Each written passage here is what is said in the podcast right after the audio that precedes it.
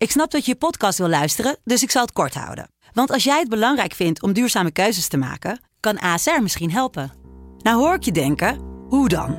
Nou, bijvoorbeeld bij het duurzaam herstellen van schade. Of de premies die we beleggen volgens ons duurzaam beleggingsbeleid. Dat bepaalt waar we wel en juist niet in investeren. Wil je meer weten over welke duurzame keuzes ASR maakt? Ga dan naar asr.nl slash duurzame keuzes. ASR doet het. Zo, dan kan je nu lekker naar je podcast luisteren. Joost Klein is gonna represent the. Who the fuck is this guy? Joost Klein is een veelzijdig man. Rapper, muzikant, netwerker, stijlicoon, marketeer, wereldbestormer, schrijver. In de podcast Joost Klein 12 points belichten we het fenomeen Joost aan de hand van 12 punten. Joost Klein, doe de point. Joost de Klein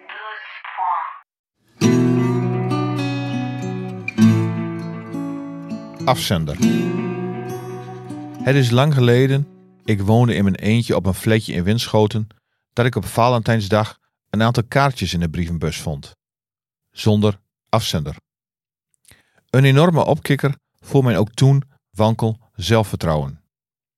In stilte bemind worden doet wat met een mens. Alleen al het gokken naar wie het zouden kunnen zijn was goed voor dromerige nachten. En ik stapte een week grijnzend door het leven. Achteraf bleek het een gezamenlijke grap van jonge dames uit mijn vriendenkring. Maar één ding hadden ze wel goed begrepen. De dag van de heilige Valentijn, in 496 ingesteld door paus Gelasius I, is een dag van de anonieme liefde. En niet, zoals ook mij al een week lang vanaf de andere kant van de keukentafel wordt duidelijk gemaakt, een dag voor bloemen of cadeaus voor een vrouw die alles heeft. Dat idee is eind vorige eeuw vanuit de USA uit commercieel oogpunt gelanceerd. Al valt de hysterie hier mee. Een kwart van de Nederlanders doet naar schatting aan Valentijn.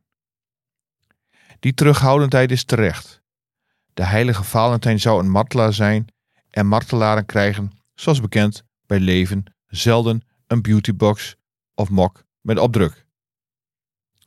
Ook in het geval dat, zoals een lezing duidt, Valentijn sinds de 18e eeuw een vruchtbaarheidsfeest is, moeten wij, beiden in de 50, er ver van blijven. Als mijn vrouw geluk heeft en ik gun haar dat, ligt er een kaartje in de bus. Zonder afzender.